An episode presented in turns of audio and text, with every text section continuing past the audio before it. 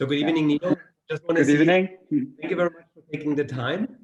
Uh, I just want to see what's the last minute before the gun goes off. What is in your head? What are you preparing? What's the last thoughts you have?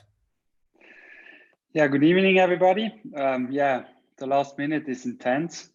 Heart rate goes goes already up, and uh, yeah, it's adrenaline is already yeah kicking in, and you know now it's it's time to deliver. And uh, but I actually like those moments, and you know now it's it's time to to give it. And uh, but for sure it's it's a nervous time, and you know first you get uh, 60 seconds to the start, then you get 30 seconds to the start, and then 15 seconds to the starts and then the start can happen in every every every second. So um but yeah it's preparing. I always try to to um try to smile to, to enjoy actually what's coming and not to be uh, afraid of of what's coming. I think that's really important that that you are not afraid about the competition that you are actually looking forward to it that you enjoy it as well even if it's going to hurt a lot. Okay. um yeah and i try to get in this in this mood where i actually now it's fun.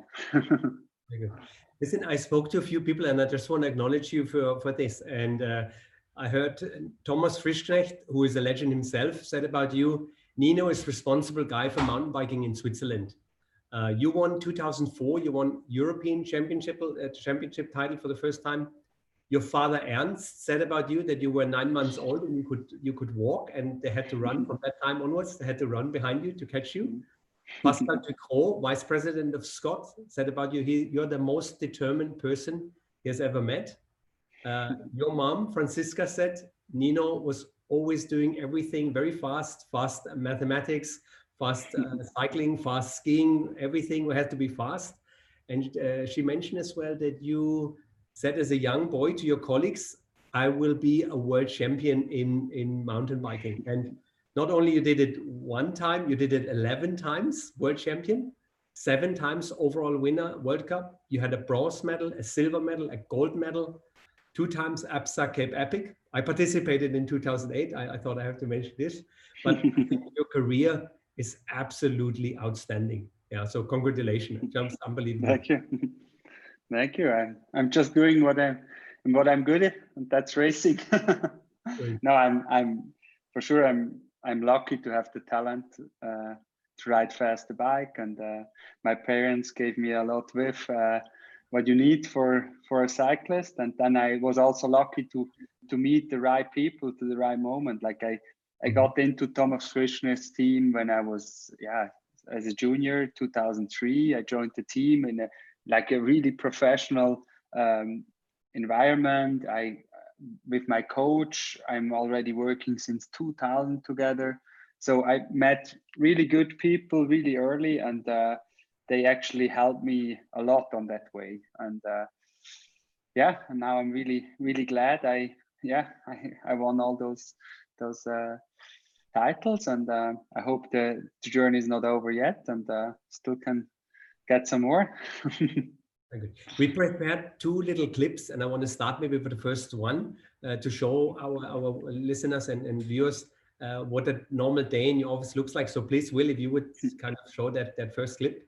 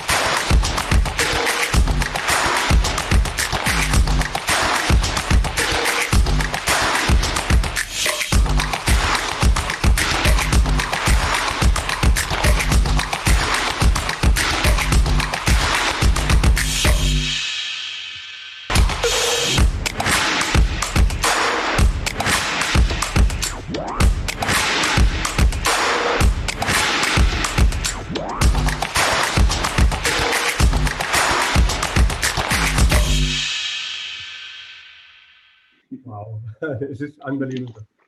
How many Nice things see all these things? Yeah, thank you very much, Will. I think that's that's an amazing clip. When you see these things, how many races do you remember? You you're very visual with all these things I've, I've, I've read. Mhm. Yeah, I can. I I don't. More. I yeah. Some of them, it's I exactly know which race it was, but some of them I just recognize the track. I when I go through the tracks, I can actually every corner I I know. Ah, this is this corner. This is this corner. I don't know which year it was, but I exactly know the track and where it was. but uh, yeah, it's it's cool to see those those pictures. Uh, yeah, it's it's always nice to to look back to those. Uh, yeah, nice moments where I were, were successful and uh, we're standing at the top. Yeah. Very nice. You you started, or who was the first person who introduced you to cycling? Obviously, you're from Switzerland. You grew up in the mountains, and and how did this all start? How did this passion for cycling come along? Yeah, for sure. I grew up in a in a region where you where it's perfect to ride your mountain bike. Mhm. It's I grew up in a in a, a little mountain village. Uh, just 30 people lived there, more cows than people. and uh, yeah, there were not much to do than uh, enjoy the, the nature outside, play outside. And I joined as a as a kid, 2007, the, the local ski club. So skiing is, is quite big in our region. And like a summer activity from that ski club, uh, we went riding and there was just uh, also this time they, they just started with a with a mountain bike cup it was really still early times of mountain biking but i was lucky that in switzerland just a, a kids cup for mountain biking starts and uh, there was a race close by and me and my brother both took part in that race and we straight on won both in our category. And then we saw ah, we probably have a talent with riding bikes.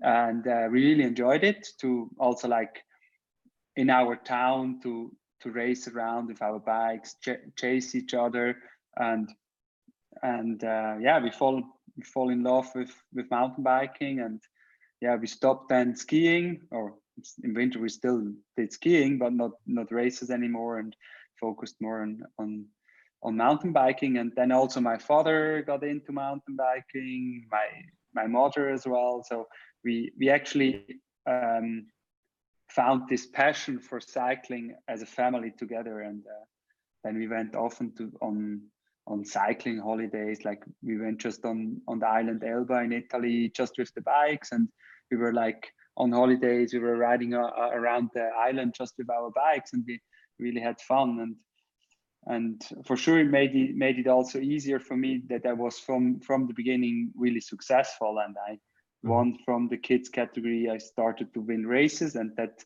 kept me really me really motivated to to to keep going and but i never had really the dream to get a professional. I was just i was really good at it. So and some of the sudden i like this cup always had in the end of the year the winners of the overall they were, were invited to uh, to a, a camp like riding camp.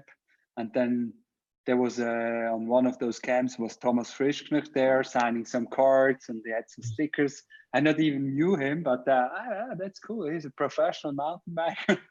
Maybe I also wanted to uh, get that one day. yeah. So that's how it started.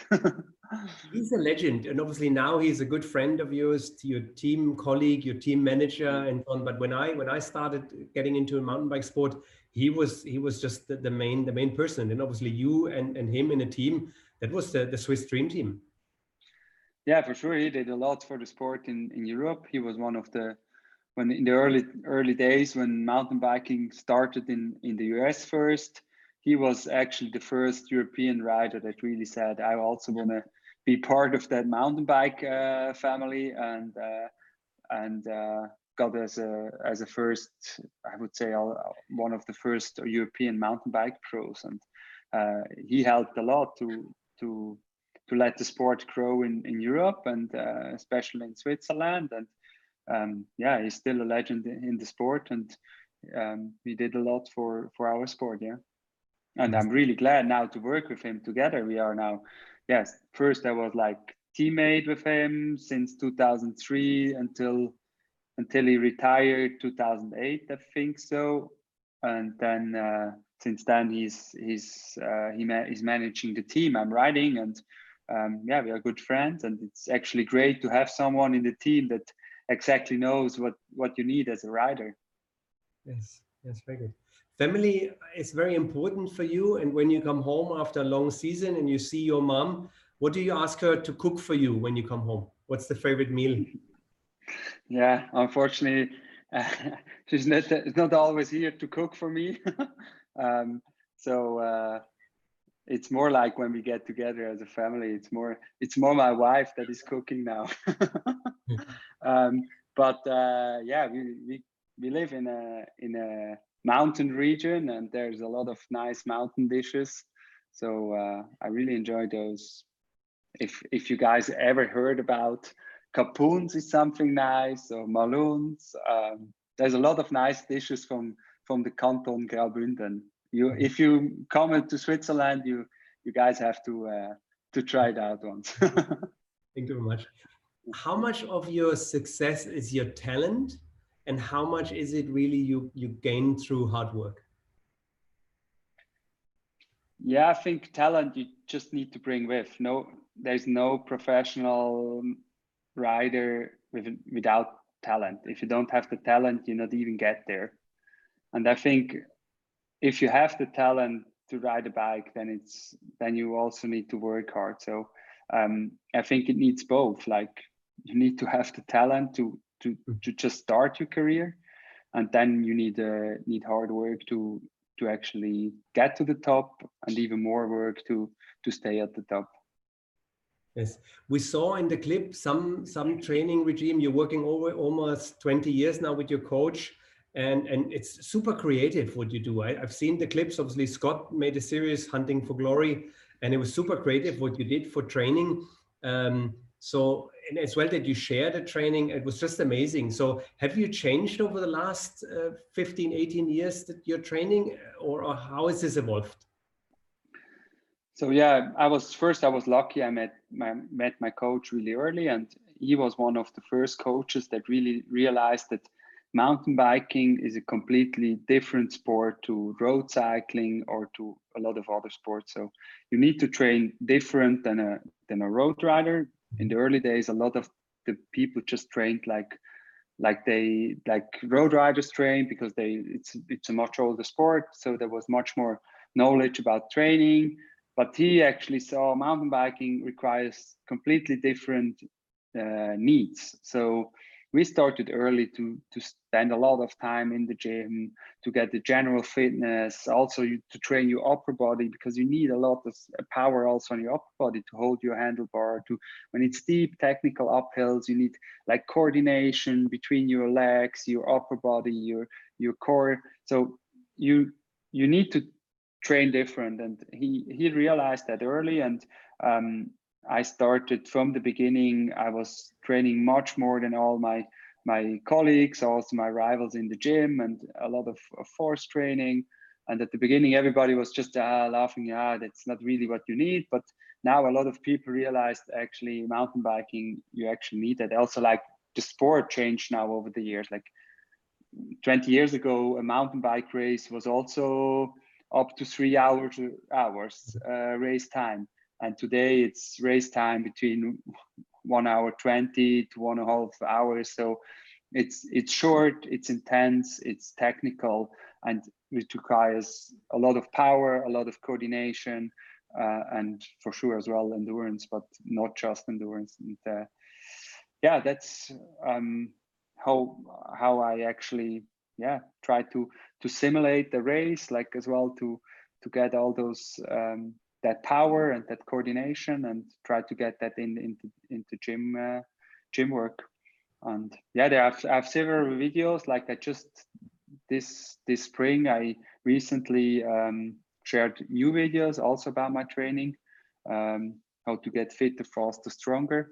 If you guys are interested to to see what i'm doing uh, go and check it out on on youtube Yeah, fantastic. I've seen it and it's really, really good. And I think some amazing pictures and, and obviously the program when you do the the intense work and then you juggle and, and you jump around. And so it's really fantastic to see this. Yeah. I actually wonder that you shared with all your, let's say with the competition, that you give give these secrets away. Um, I think that's that's quite remarkable. Yeah, you know, it's like I don't have to feel like give something away. It's like I also wanna I yeah, I got a lot from the sport the past years, and I also want to now share some stuff I how I did it with with young riders that that's yeah coming up and to show how I did it. And I don't think someone can can just copy me because of of those videos. You know, it's still it's always one part of the training. You know, if you just do the force training, same as I or the intro, also how you build all those mm-hmm. those exercise together, how you plan your whole season. It's coming so much things together that need to be in the end right to be also um, in top shape. So if you see just one little part, it helps you, but it's not like you you still can't exactly copy myself. So. yes. So how many pull-ups and push-ups can you do? Oh, I don't know. It's not something I'm counting it's like that circle training i'm doing it's like for me like uh, for general fitness combined with with coordination and a lot of balance also like and then i always do the exercise for one minute and afterwards recovery is 15 seconds doing something coordinative like if i do push-ups uh, afterwards recovering is 15 seconds juggling and then i go to the next exercise so i never do it until i I can't do it anymore. So, um, but I would say like push up, push up or pull ups. There are still people that are better than I. I'm still a cyclist. um, uh, but yeah, you need as a mountain biker, you need also to be to have a strong upper body. If you go go down a rough downhill, it's it's super intense on your arms, or even a steep uphill where you sometimes almost not can't get up then you need like to to hold your bike and it's it's a lot of work as well in your arms yes. I've i've heard as well you have in-house competition now. You're racing with your little daughter? She's four and she likes to play racing and she likes to play as well either yolanda or kate and then you have to be the opposite opposite rider. So who do you prefer to be yolanda or kate? That's now a difficult question so Yolanda is Swiss. I have to be like with the Swiss community. and Kate is my teammate from the Scott team. So that's getting now political here. so you change yeah, but yeah, it's actually fun. Like um, my daughter, yeah, she also enjoys to watch the women races. Uh, and then yeah after the races when uh, when we go riding together she always wants to play ah now i'm kate and i'm leading and i'm behind. I can't follow anymore. Uh, it's actually fun. No fantastic. No i think this is great if you can introduce this. And obviously where you live is amazing and taking the kids and showing them how to ride the bike i think it must be an unbelievable pleasure yeah? Now with all the technology e-bikes you can take everywhere so that's that's fantastic. Well done. Yeah. That's something i really enjoy as well like to have that time that's now in those special times where we have not that much competition. I actually enjoy to to have a bit more time to spend with my family. I also do a bit more more rides with my daughter and yeah. Very nice. You said once uh, you never race only for training. You always race to win yeah. Is this as well for the mindset? And I, I, thought it was very interesting that you say okay for some people we hear them oh, i'm doing a training race or this and this. But i think the mindset and and obviously people always say you're extremely strong mentally to be focused and really know you, you you're going to win. And i think if you do every race with the same approach and you always win these races then you never you never have this half half-hearted race. So i think this is quite remarkable uh, yeah um, I've, i do not a lot of races. Like my race season, I I do per year. Like road riders now start to laugh, but I I just do 20 race days a year. So, um, but I really prepare. Like in a mountain bike race, you still you have you can't prepare every race perfect. And all the races I take part, I want to be in top shape, and I want to be able to to to to try to get the win. Also, like to get that that uh, self confidence afterwards. You know, like you need you, need to build you up over over a season that you that you believe in yourself that you have that self-confidence you need as well then for the big races and i don't want to go to races where i already know uh, I, now i trained really hard probably i'm not fresh um, and i probably can't compete with the bests so you you already approach the race with with actually actually a negative a negative feeling or and then you also can't really take that that positive vibe away from the race. So i actually prefer to to race less um, to to use the time to train harder in this time you know. If you if you if you don't race you can also train harder. You you don't need as much recovery. If you always race you, it's it's much more like yeah now it's recovery before the race. And so I do a bit less. Uh, I train them more, and if I go to race, I also try to prepare it perfectly and to be fresh at the start line. Fantastic. We have a second clip, and I ask Will maybe to start the clip, and then we will talk a little bit about what we see in the clip. Good. Yeah.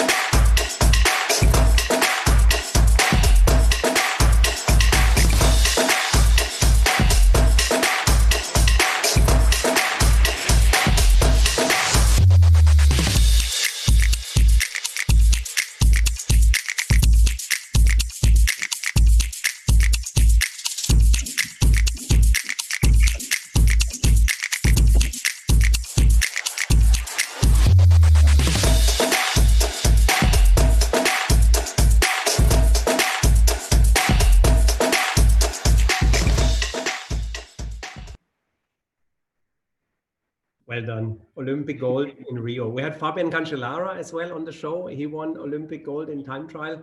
Uh, he looked very happy, same like you on, on this stage, but that must have been an extremely challenging day. You had bronze medal, you had a silver medal, and then going to Rio 2016 for gold. That was that was the only aim you, or the only thing you had left to win. Um, how, how was that? How was that pressure? How did you cope with that? yeah it was intense. Yeah I, I yeah for me it was clear. I have the only target i have i i want to now win. I yeah i won uh, in beijing i won bronze. Then in in london it was really close and i i got second behind jaroslav just 20 20 centimeters behind him and uh, there i was really disappointed. I didn't reach my my dream and uh, mm-hmm. i knew getting into rio i really want to i want to do everything perfect um, to win that gold medal. And yeah, for myself, it was just the only only way I want to get out there with a gold medal. And uh, yeah, I made me a high pressure myself, but uh, I also mostly I'm really good if I feel the pressure. Mm-hmm. And uh, yeah, everything went perfectly. Um, I got in. I had a great season 2016 and uh, I knew I'm I'm in, in perfect shape. I can't be better. I did everything what I could, and now I just need that little bit of good luck you also need in the end. Mm-hmm. Um, and uh, yeah, was was insane to to win that gold medal, and uh, a big dream came true for me. Yeah, fantastic. And then you followed it up with 2017, which is uh, kind of the grand slam of cycling. absolutely unbeaten. You won ABSA Cape Epic, you won all the events, overall World Cup, everything completely season unbeaten. This is, I think, never happened before, I guess.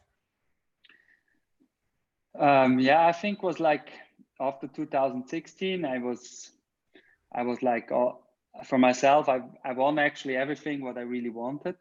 So I I felt much less pressure, but I I still like now I knew everything what I need to to be in, in to be on my best, yeah. and uh, I still were able to, yeah, to to take the benefits of of that knowledge, that what I exactly know, what I need, what I need to do to be in top shape, but without that pressure. And you know, if you if you don't have that pressure anymore, um, everything gets much easier as well. I think, and uh, like 17, I I started the World Cup races always like I I don't really care about if if I'm good and good. If not, it's it's it's not the end of the world. And I approached actually every race like this, like as well, like Cape Epic. What you, it's extremely hard race over eight days where you you need a lot of good luck. You need a lot of things coming together, and but I I never was stressed about it, and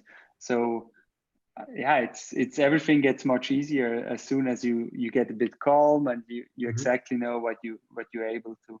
And uh, then during the season when i when i saw now i won five world cup races i i started to make me as myself again some pressure. Yeah now i should do the perfect season. Now i i already won four world cups so i need to win the next ones as well. And then i won the world cup with just with just the wins and uh, then I was thinking, yeah, now I also need to get world champion. Or so I, uh, for me, it was just as well. It was like I don't really make me the pressure anymore, but it was also like it's the only goal what I have, everything or nothing. And I also had, yeah, had the luck and also the team around me that supported me. I've, yeah, I never had a mechanical in this season. I never had anything going wrong and I was always healthy. Um, but that's for sure also a big thanks to to my strong team, like to to have the best uh, best stuff around me. Yeah, your mechanic Yannick is quite famous. Yannick the mechanic. Yannick the mechanic. Yeah. That's a quite a good show for everyone who is technically minded. Uh, Scott has done a great job there, kind of showing technical advice. They, they're showing how they build your bikes and that's actually quite amazing the, this show. And i heard he prepared a pink chain ring for you in uh, for tokyo. Yeah he's definitely doing a great job. It's like he's really important.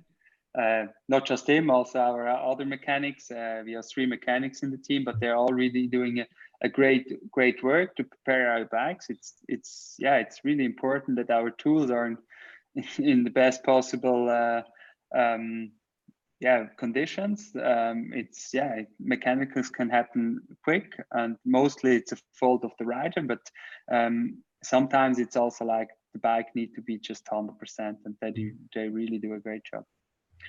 And uh, yeah in tokyo there are some really steep uphills i can tell you. And if you if you don't race it in race with race speed it's hard to just get up. So I asked him to mount me once. Uh, I think I was asking for a 36 chain ring.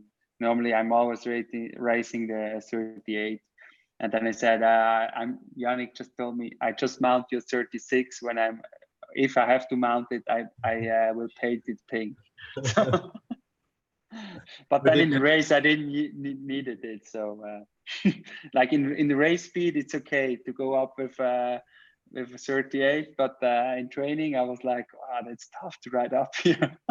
uh, but let's hope we can uh, race next year there. Yeah. Still, yeah. still not sure. Yeah. yeah.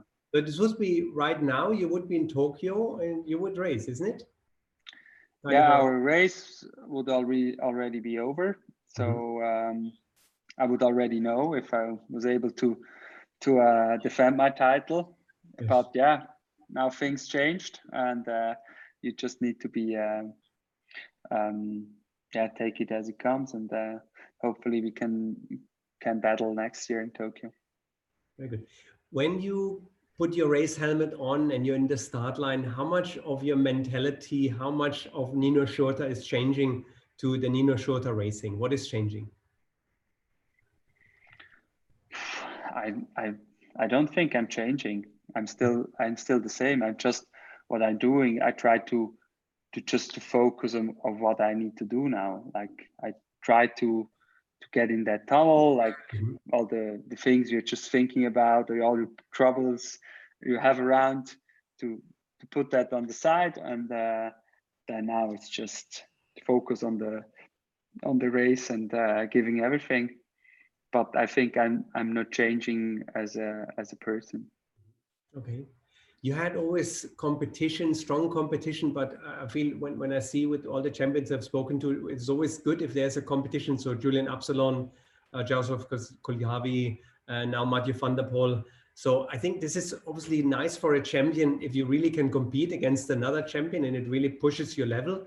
So what are the what are the greatest battles you remember with Julien uh, when you he was un, or he was one of the legends and then you beat him? So how how do you remember these days? Yeah, I think it's really important to have like those those rivals. You really know you need to give everything to to beat them and. Uh, yeah, I always had those those big rivals uh, with yeah Julien Absalon. I, I, had really a lot of uh, amazing battles. Sometimes one he he won, sometimes I won, and you know that just makes you stronger. And you when you get back from a race, you you couldn't beat him. You were just thinking, ah, now next time I I I need to somehow get a way to to to get better and stronger than him, and uh, that yeah that keeps you alive as an athlete and keeps you uh, creative. And uh, yeah there with Julien I had so many amazing battles sprint finishes. For sure one of the first ones like when I got the first elite world champion title in 2009 he was unbeatable to this time. He won yeah he just he just got double olympic champion so he was in 2004 and 2008 olympic champion he yeah he was just the man to beat. And in 2009, I was in the at the World Championships. I was the first time able to to to stay with him during the race, and I knew now I just I tried to get my chance, maybe to beat him in the sprint and to be a bit smarter in the last lap. And uh, yeah, I overtook him in the last wide wide section, and then I just gave everything. Probably I gave more than I was actually able to to give, but with with knowing now I have the greatest mountain bike rider of all times behind me, and maybe I can beat him at World Championships. I was just I was flying, and then yeah, I won my first elite world champion title as youngest ever athlete ever um, in front of Julien Absalon, and that wasn't yeah insane. Like uh, I still when I think back to races, it's still one of my my favorite races. Like to get that feeling for the first time and then with the time it's yeah we have many a lot of great sprint finishes in Albstadt we have had several nice battles um, Forest was also a nice one yeah in Albstadt once he won when I crashed in one of the last corners and then he yeah he overtook me in one of the I think third last corner I slept away and uh, then he won the next year I won again and uh, yeah and other battles, yeah, with Jaroslav, I also had a lot of nice battles. Like uh, mostly when I was battling with him, he he won more than I. it was always when it was close, yes. he he won he won mostly. Um, or I dropped him earlier, but uh, yeah, like London Olympic Games, uh, where it was really close. I was leading, and also there in one of the last corners, he overtook me. Um, and uh, yeah, now with Mathieu van der Poel, he's he's a great rival. He keeps me keeps me young, um, and uh, I yeah try to give everything also to beat him. Yeah. you had Mathieu is obviously riding as well on the road. You had as well uh, a trip on the road with with Orica Green Edge. How was that to ride to the Swiss on on the racing bike? Yeah, I think it's it's a bit different, like how Mathieu is doing or I did. He he uh, grew up in a in a cycling family. He, he did already from the beginning. He did a bit of of everything. I was from as a kid. I started with mountain biking, and I was always a, a mountain biker. And I I just once I got that opportunity to race with with Orica Green Edge, uh, 2014. Mm-hmm. Um, to race the Tour de Suisse and the Tour de Romandie um, back home. And I was thinking, yeah, it's it's it's an awesome chance to to see once that world. It, that could be something for me, or also like to get a, a bit uh, different training input once. And uh, I really enjoyed it. it was was awesome uh, uh, to race, but I also realized that I'm really I'm the mountain biker. That's what I really enjoy. It's like riding off road, riding in the forest, away from traffic. That's really what what I'm passionate about it, and I I couldn't really think that that also could be a, a world for for myself. Also, like as a mountain biker, you are you yeah you can be a bit more like um your your own individuality yeah. and in on a road team when you start you you need to much more integrate in a team and and, and it's mu much more team sport than mountain biking. And i was also always like that kind of rider that wanted to decide myself when i'm doing what in a race. And uh, so i was awesome to to race once on the road but now i'm just if i get the chance to to race like smaller races it's great for training sometimes it gives you nice speed it gives you a bit higher cadence mm-hmm. um, mm-hmm but for racing, I'm I'm the mountain biker.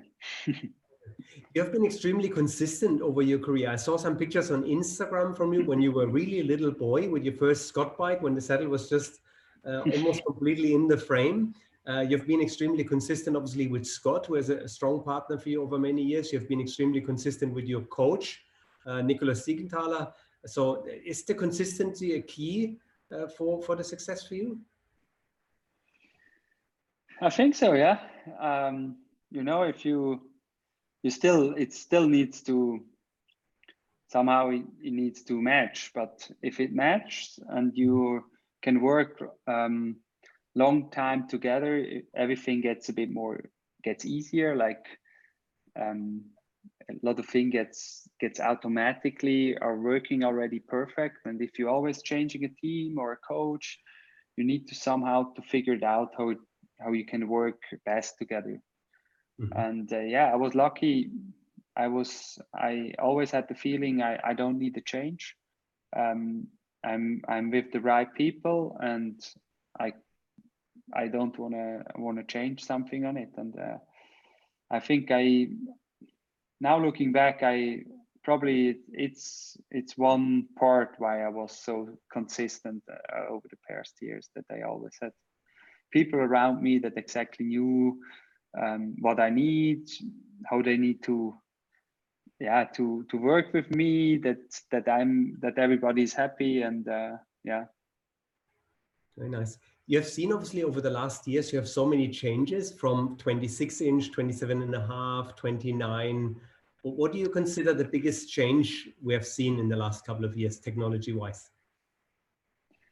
Yeah, there's a lot of lot of things. I think one of the first changes I was was part of it. This was like uh, from for uh, getting to do to disc brakes, mm-hmm. like like on mountain biking, um, getting the first di- disc brake was a was a huge uh, benefit and a, a big step.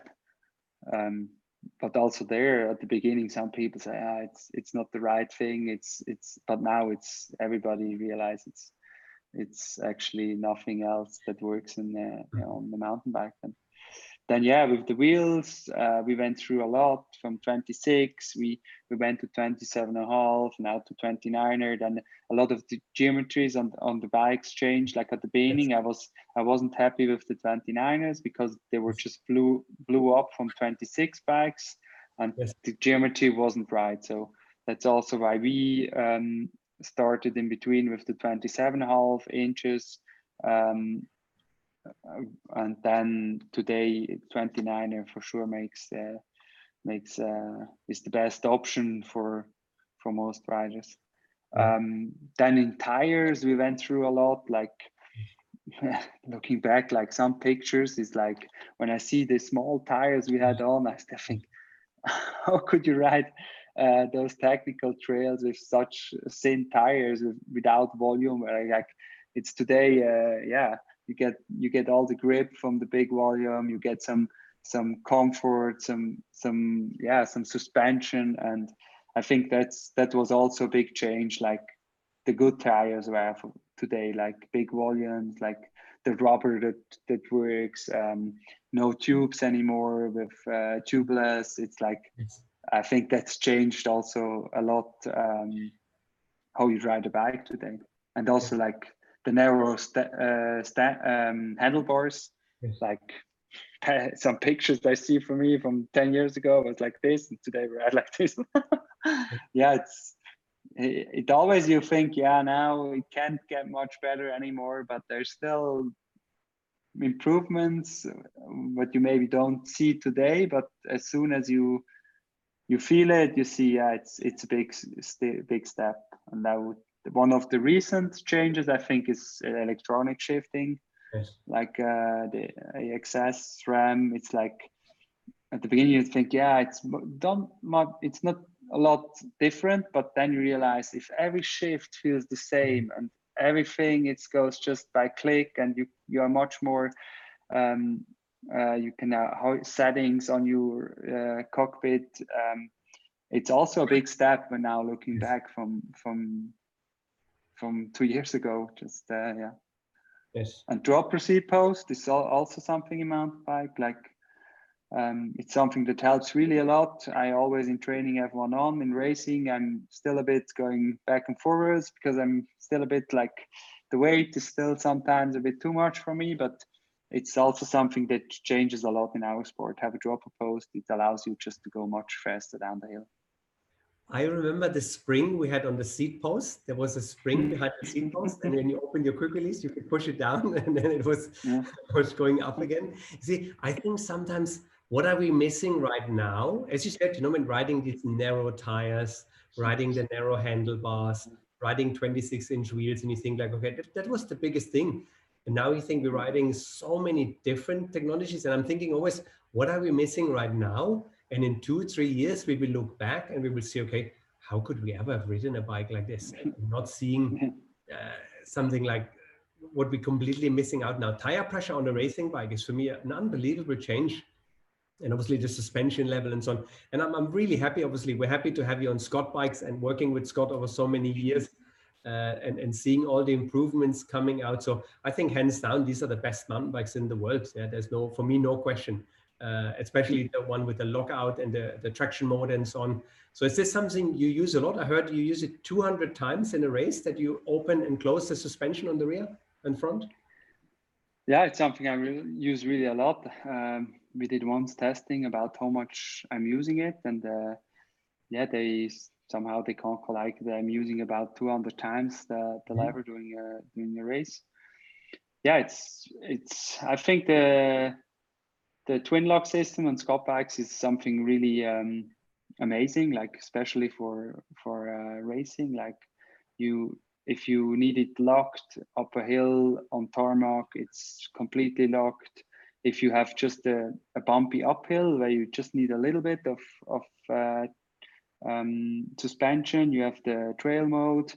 And uh, for rough downhills, you can open it up uh, full. And I think that makes uh, Scott really uh, unique in, in the whole suspension uh, suspension section. And something I really, I yeah, yeah, yeah, how much I using it during a race. It actually shows how much it helps me. Like going back forwards sometimes just for two meters if i'm standing up on a if i see it's it's a flat bed you stand up it's mm-hmm. locked it's open and it's like you know as as a rider as you as you need, need to pull the trigger you can look you you see ahead what's coming and you have your bike already set up for that section.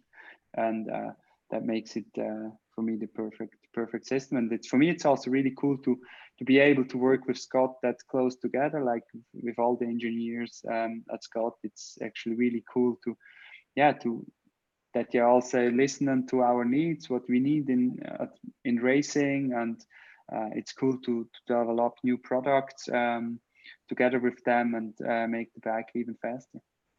Very good. If you had to pick one part of the bicycle, what's your favorite bike gadget? Is there anything special which you couldn't miss? yeah, it's. I think everything on the bike you need, or. yeah. But uh, I don't know. It's. Uh, it's tire something what. It's yeah, tire pressure for sure. It's it's really important. If you if you set that uh, wrong, it's it bike feels completely wrong. Mm-hmm. But as well with with suspension, if if your suspension is not set up right, the bikes also com- felt, feels completely wrong. So it's actually important that you that you have a good job. I'm sure you do that with your clients, like to set up the bike right for every client. That the suspension is right, to tell them the tire pressure needs to be there and there, and um, then a bike feels right. You know, you can get the best bike if you don't if you don't set up it right, then it's actually yeah, it's actually sad to, to see. Sometimes I see people with the best bikes, but then they their rear shock is like way too too soft and they're already hanging in the bike, so the geometry is already completely wrong, or they're riding mostly a lot of what you see a lot. It's way too much tire pressure, so the, over two bars is for nobody, right? With yes. the big volumes, you need you need low tire pressure to get traction, to get that comfort. Um, so I'm riding between 1.15 to 1.3 bars and no more. And if you're a bit heavier, a bit more, but if you see some guys with three bars riding around, uh, yes. you can get, you can have the best suspension, but the tires, let's just jumping away from every, from every uh, rock or root and it's hard to to control the bike then and yeah and the, another a good gadget what i'm i'm like to use on my bike is like now with all those measurement systems like have a power meter uh, together with a garmin computer to actually see actually all those the straight away feedbacks how you perform and to be able to measure actually your your input and uh, yeah, that's that's cool gadgets. Yeah. But how important is this during a race, power meter? Is this something you look at later, but during a race you're checking it, uh, or is it something you just go by feel? Like a mountain bike race, like cross country, Olympic uh, distance, that's you can't watch. Like it's like at the start you already completely in the red zone, then steep uphills, just red zone, and so you can't really watch and you can't pace yourself. You just need to react how the, the race is going and that you can't really pace no, yourself also because it's going. like can you hear me no i can't Hello? hear you. you i still can hear you at the moment i can't hear you i can hear you all good yeah now you're back. Hello? Now you're back. Yeah. Yeah we probably had a connection problem. I can hear you. I was always fine. Good. So in the mountain bike race, cross country, you can't really pace yourself. It's just you need to go flat out from the start. But like Cape Epic or like mm-hmm. those longer marathon races or stage racing, for sure we pace ourselves there. You know uh, what you can uh, deliver over that long climb, and then you pace yourself like you also do on the road. But a mountain bike race, it's impossible to pace. Mm-hmm. Is there something besides world championship titles? Is there anything else you're collecting? Is there any any uh, thing you, you like to collect? In sport or behind, next Not to sport? besides sports, you collecting anything? Mm, not really, no. Only world championship no. titles. Yeah, no, no, I'm not collecting anything like. Oh, I've, oh, I'm, I collect still something. I from all big from all big uh, races, I collect or keep my bike as my bike. So I still have my my bike from 2008 where I rode my first Olympic Games. I got bronze. I have my world champion bike from 2009. So I keep all those bikes, but it has to do also with the sport. Very good. Do you have a, a Scott Strike?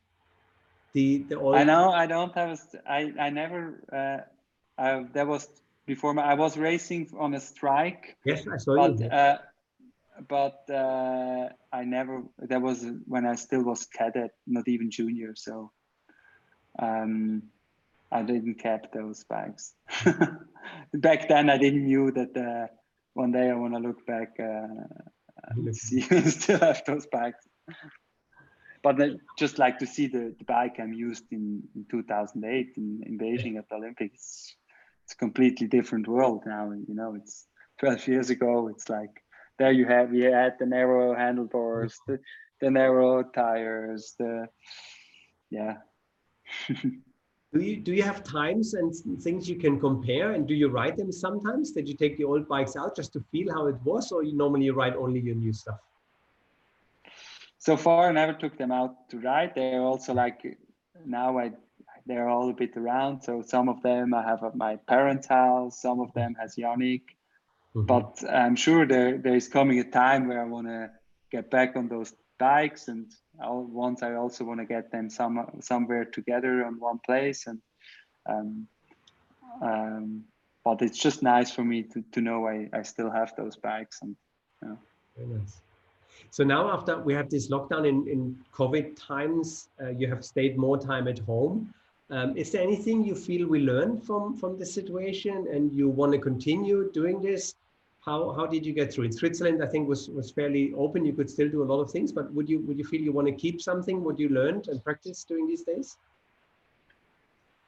Yeah, I think like we, yeah, you always need to see the positive side. And I think um, what what I felt here in Switzerland, like like the help in between was was really nice to feel that the people are really they are here for each other if they really need help, and that was something I really was thinking that's something really nice to experience that that if it's really something happens you you can count on on your neighbors or your friends. And that was actually cool to see. Um, but I think as soon as we get out of this situation, we we are falling back to everything what we had before. I think we human beings we are we just get want to get back to that how we mm-hmm. already are used to it. But um, yeah, I still think there's what we should should learn out of it is that how fragile every, everything is. Like sometimes we think um, everything needs is already like set how it has to be but a small thing like this virus can change everything and our system is is quite fra- fragile and um, this time yeah like the whole system somehow uh, collapsed but sometimes it's also something just something small but uh, you need to be uh, yeah realistic or that sometimes something can go wrong and uh, not not if it everything goes nicely and you can you uh, take it as normal you should then really enjoy this time as well. Yes so when you now stayed more time at home and your wife said you have to take care of the cleaning or the cooking what was your part in the house? Yeah. I'm still not good at this no I, I we we all work together uh, at home and uh, we actually enjoy our our home at, uh, at our home together and everybody has his his jobs to do and uh, uh, sometimes i cook sometimes she cooks um, cleaning we also like I, I think we, we we share a big we have a good share of everything maybe when when, when you ask her she tells you something different okay I will, I will. Yeah, will ask her um, is there anything on your bucket list what you want to achieve? You have obviously achieved so many things in life, but is there something uh, even in cycling, outside cycling, you want to do? Yeah, in cycling, there's still some races I didn't have time to do uh, now as a professional that I one day want to do or try the chance um, to also do those races. There's a lot of cool races uh, like a Trans Provence, uh, then uh, like a Brasil Ride or uh, a BC race. Um, there's a lot of cool races I'm probably going to do as soon as I retire from from World Cup racing and maybe do a bit more of of those uh, those events. And uh, another thing, I just started now due to the Corona time. I was were thinking uh, I want to do a pilot license and mm-hmm. now uh, I took the chance because I didn't had any competitions for a long time. I started a, a helicopter pilot license, and I'm just busy wow. right now. As soon as I'm over with training, I go flying a helicopter, and I'm busy doing uh, my private pilot license. Yeah. Oh, fantastic! And, uh, yeah, there are other things like see the world. Yes. I really enjoy to to see different countries, um, to travel. Um, yeah. And I hope one day we can get back to this and also travel again and see the world uh, from the nicest parts. Absolutely. I, I, know as well you listen to podcasts. Uh, is there any podcast you, you listen you, you really enjoy?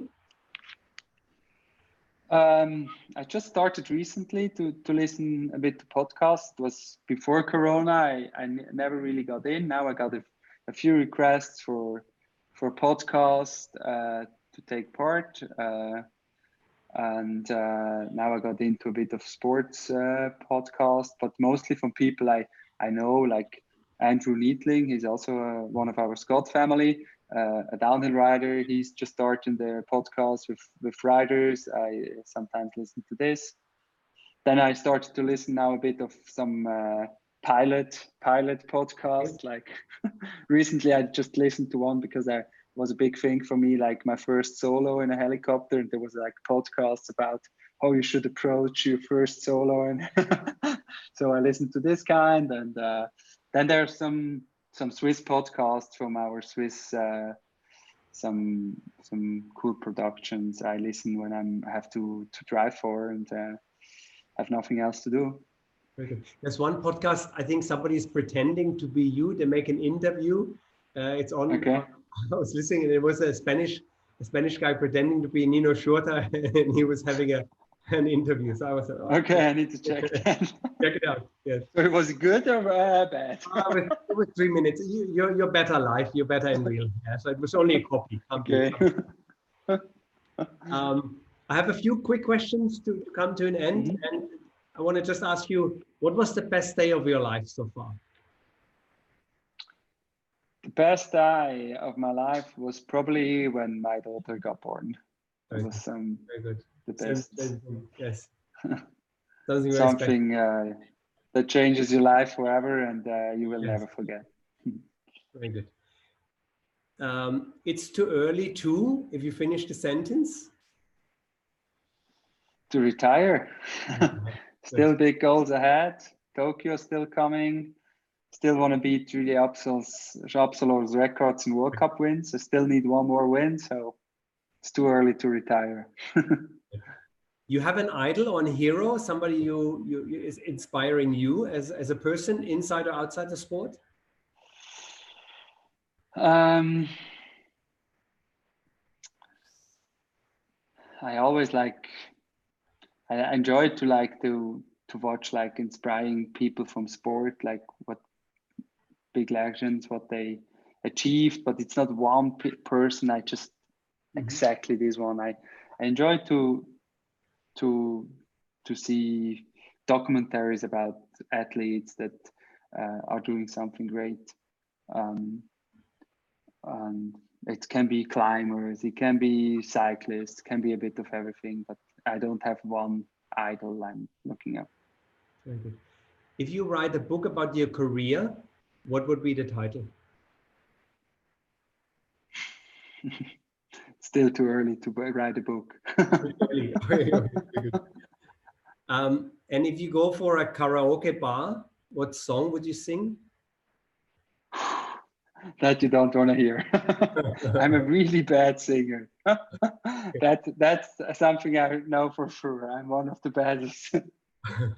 um, but I can remember once I was uh, after the race. Uh, in Laurugno, I was with together with Julien Absalon. We were together in a karaoke bar, and we both had to sing songs. and we just picked the the yeah the most funny ones. I think so. I had I think I had to sing one about from uh, Britney Spears or something.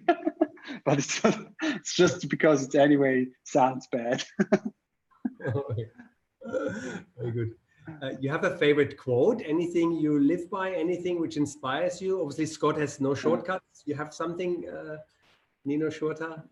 Yeah, it's one I'm really uh, also the no shortcuts. It's something yeah. that works really well as well for me, and uh, I think it's a really good good slogan. Um, yeah, there's there's no shortcut in life. There's no shortcut in sport, and yeah, I think it's it's one uh, I really um, like yeah. Yes. We saw this as well when we when we looked at it a little deeper for our team as well. We thought that was a, a really good message and it's it's something for us where we live by now as well. We want to do everything at the, the high level. Yeah i think it's not just in sport it's like Everywhere. like also as a company in family uh, yes. to be happy you need to yeah to play off the rules everywhere and um, there are no shortcuts to to success or to a happy life. And i think that's a slogan that works really good yeah. Is there one person dead or alive you would like to spend a day and get inspired? Is there anyone you, you could pick? Um yeah there's like now as a Swiss, like that most of the athletes are saying is is Roger Federer, like to wants to get his secrets once. It's now also now in this time is it's actually remarkable. Like he's yeah he how he can now yeah how he he's still motivated to keep going and to be top and also well wants to get all his secrets um, to get to know how he gets through and also like the secrets about to be so famous and still uh, be with both uh, foot on the ground. Um, yeah. Very good. Last question. What piece of advice would you give the viewers? Just general Nino Schurter advice for life, for mountain biking, anything. You can pick anything. Just have fun. Go out and ride yeah. your bike. I think that's that's next to no shortcuts. It's that really important that if you what you do you need to do with fun. Um, and don't see the like the goal or where you want to get to. It's more about how you want to get there and you want to get there with a lot of fun. And uh, i think that's really important especially also for young riders that mm-hmm. that want to try that way of of getting a professional mountain bike or rider to still keep it fun and not take it too serious and if it works it works and if not it's it's not the end of the world. Yes that's very good. Hey nino it was amazing. It was absolutely great fun for me to research your career. Obviously i followed it because we are with with scott now for for 18 years. As long as you are with scott we, we are with scott and we have really and it's always a great pleasure to see you winning because that makes uh, selling the bikes uh, easier. thanks for all the development, obviously, with, with all the suspension, with the wheels 27 and a half. And uh, we're really looking forward to see you racing in Tokyo and holding up the, the next gold medal, hopefully. And, and we hope to see you in Dubai one day with your family. And it would be great to, to meet up and maybe take you for dinner and show you a bit around. And uh, thanks. And we wish you all the best. And we really, really appreciate the time that you took to, to speak to us. Yeah, thank you for all the interested uh, questions. It was, uh, was awesome to talk with you. And uh, I also really hope to see you one day in Dubai again. Um, I really enjoyed my last time there. Um, and uh, I'm, I'm sure one day I'm back in, in Dubai. that would be great. Thank you so much. I wish you a good evening. Uh, next week, uh, Castelli and Chapter 3 ambassador, uh, three times Giro Italia, Tour de France, Mr. David Millar is next week on our on our show. You know. Nice. Thank you so much. Yeah. Thank you. All the best. Cheers. Ciao, ciao. Thank you. Bye-bye. Ciao. Thank you. Thank you everyone for watching. Bye-bye.